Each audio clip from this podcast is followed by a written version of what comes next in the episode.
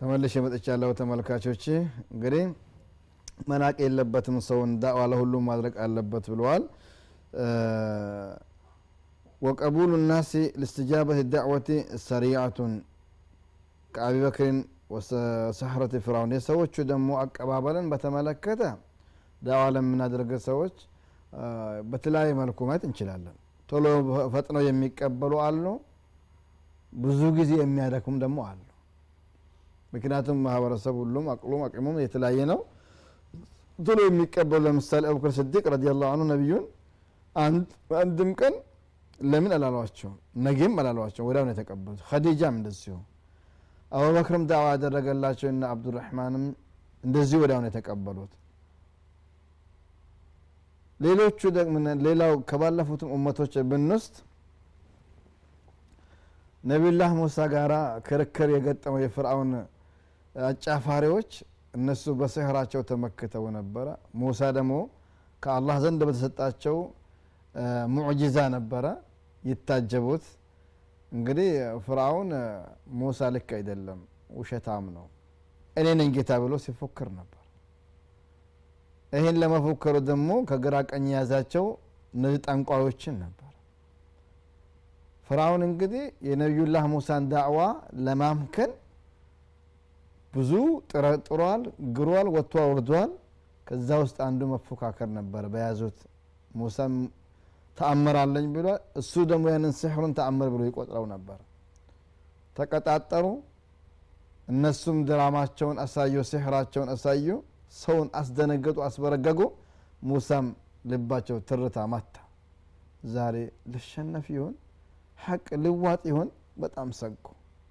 አላህ ግን እንዳትፈራ አላቸው ያቺ ያዝካትን ዘንግህን ጣላት አለ ያን ሁሉ ከእንጨት የተሰራው ከገመድ የተሰራው ከድንጋይ የተሰራው ከጭቃ የተሰራውን የማስመሰይ የባጥል የስህር አይነቶች በሙሉ ጎረስ አረገችው ዱላ ሆነች። ያኔ ሳሄሮቹ ገባቸው። አሁን ሙሳ እኛ በስህር እውቀት ላይ የተካነ ሰዎች ነን። ከእኛ በላይ ማንም የለም። ስለዚህ የሱ ስህር ሳይሆን ከአላህ የመጣ ሙዕጂዛ ነው። አመና ቢማ አመነ ብሄ ሙሳ ወሃሩን ብለው ሰለሙ። ይሄ ቶሎ መቀበል ያሳያል ቀጥሎ ሌላ ታሪክ አለው። ይሄ አሁን የታሪክ ቦታ አይደለም። ሌሎቹ ደግሞ የሚዘገዩ አሉ። ለምሳሌ ነቢዩላህ ኑሕ ህዝቦችን በምንመለከትበት ጊዜ 950 ዓመት ዳዕዋ ሲያደርግላቸው ለመቀበል ፍቃደኛ አልነበሩ የነቢዩንም አለ ሰላት ሰላም እመቶችን በምንመለከትበት ጊዜ ቶሎ የተቀበሉ እንዳለ ሁሉ ሳይቀበሉ የቆዩም አሉ። ነቢያችን ሊሞቱ ሁለት ዓመት ድረስ እነ አቡ ሱፊያን አልሰለሙም ነበር ይህ ሙስሊሙ አምል ፈትሕ መካን ሲከፍቶ የሰለሙ ሁለት ሺህ ሰዎች በአንድ ቀን ሰለሙት። እነዛ ዘግይተዋል ዳዕዋም ደርሷቸው። ስለዚህ ዳዒ ሁሉንም አካል ነው ዳዕዋ ማድረግ ያለበት። ቶሎ የሚሰለምለት አለ የሚቀበለው የሚዘገይ አለ የሚጋፈጥህ አለ የሚደባደብም አይጠፋም። ይህን ሁሉ በማህበረሰብ ውስጥ ስንገባ እናያለን። ወለልሙስተጂቢ ባዕደ አን ሀዳሁ ላህ። እንግዲህ አንድ ሰው እስልምና ከተቀበለ በኋላ ሱና ከተቀበለ በኋላ እንግዲህ ሀቅ አለው ብለናል። ወደ ቤቱ ሄዶ ይጠራ ተብለዋል ማንም ከማንም አይለኝ ማንም አይናቅም ተብለዋል ሀቁ ነው ይሄ። ግን ከመጣ በኋላ ከመጣሽ በኋላስ ሀቅ አለባችሁ። ምክንያቱም አንደኛ መጀመሪያ ራስን ማቋቋም ውስጥን ማጽዳት ውጭህን ማስተካከል ከእስልምና ጋር ያለውን አላቃ ማጠንከር የመጀመሪያው ግዳጅ ይሆናል ከዛ በኋላ እስላምን በአግባቡ በአግባቡ ለመረዳት ጥረት ማድረግ አለበት። ለመቅራት ለማወቅ የነቢዩን የህይወት ታሪክ ለመቅሰም ጥረት ማድረግ አለበት። ምክንያቱም ዝም ብሎ ላኢላha ኢላ ብሎ የሚተው ከሆነ በእስልምና ላይ ሌላ ክፍተት ሊፈጥር ይችላል። በራሱ እስልምና የመጀመሪያ ኒፋቅ ሊገባበት ይችላል። ይሄ ይሄ ነገሮች ስለሚፈጠሩ ከነባር ሙስሊሞች ወይም ከነባር ሱንዮች ለመብለጥ ነው ሙከራ ማድረግ ያለባቸው ነቢዩን ለመምሰል ሰሃቦቻቸውን ለመምሰል ማለት ነው። ሌላው ዳዕዋ የሚደረግላቸው ሰዎች አራት አይነት ሰዎች ናቸው የሚሆኑት። እነዚህም አንደኛ ኩበራዎች አሉ መላዎች አሉ። ዳዕዋ የምናደርግበት ጊዜ ማህበረሰቡ ሁል ጊዜ የሰው ዘር ሌሎችም እንስሳቶችም ቢሆን በማህበር የሚኖሩ በህብረት የሚኖሩ ከሆነ አለቃ አለ ሌላው ተራ ሰው አለ አስመሳይ አለ ወንጀለኛ አለ ይሄ ማይቀር ነገር ነው። ይህንም ዳዕዋ በምናደርስበት ጊዜ በማህበረሰብ ውስጥ እነዚህ አራት አይነት የሰው አስናፎች ይኖራሉ። የመጀመሪያዎቹ መላእ የሚባሉት ናቸው።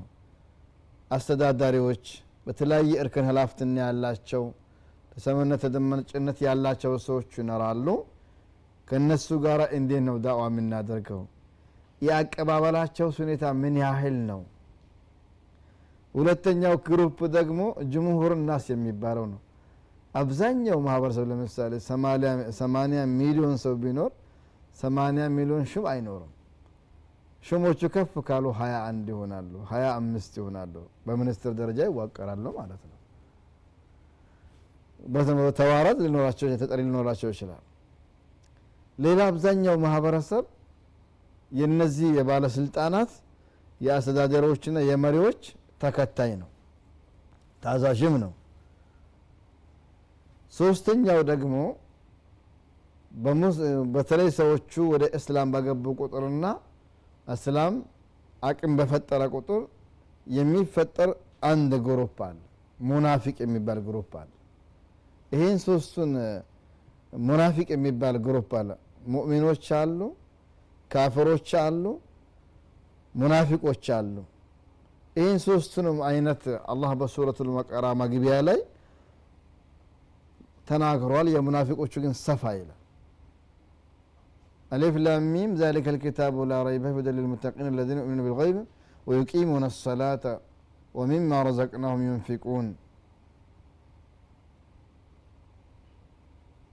والذين يؤمنون بما أنزل إليك وما أنزل من قبلك وبالآخرة هم يوقنون يا مؤمنون باهرين إن الذين كفروا سواء عليهم أنذرتم ولم تنذرهم لا يؤمنون ختم الله على قلوبهم وعلى سمعهم وعلى أبصارهم غشاوة ولهم عذاب عظيم يكافرون ቀጥሎ ወርድና ሙናፊቆችን ይዘረዝረዋል እና ሙናፊቆች ሰፋ ይላል በመካ ሙናፊቅ አልነበረም መዲና ላይ ሲኖሩ ነው ሙናፊቅ የተፈጠረው ሙናፊቅ ብሎ ማለት በሁለት ይካፈላል።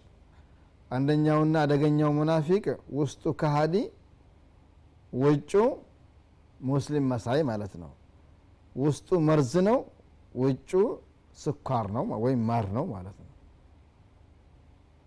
ይሄ ኒፋቅ አልአክበር የሚባለው ነው። ፍደርክ ልአስፈል ሚንናር የሚኖረው ነው።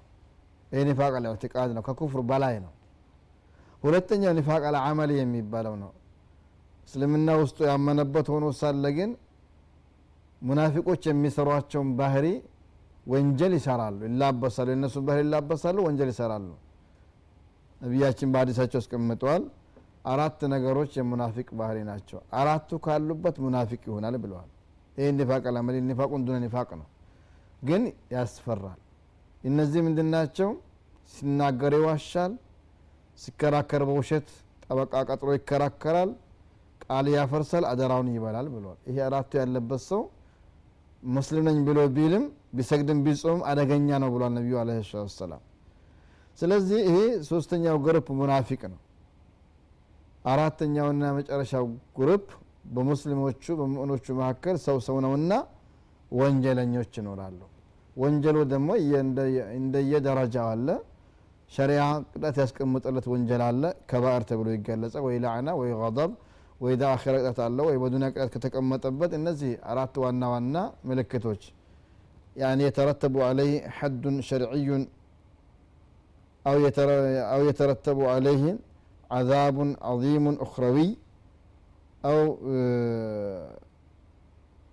يسحبه لعنة أو غضب الله እነዚህ ነገሮች ካሉበት ከወንጀሉ በኋላ አላህ ተቆጥቶበታል አላህ ረግሞታል እንደዚሁም ከባድ ቅጣት አለው ወይ በዱንያ ይቆረጣል ይገረፋል የሚሉ ምልክቶች ካሉበት ወንጀሉ ከባኢር ዝኑብ ነው።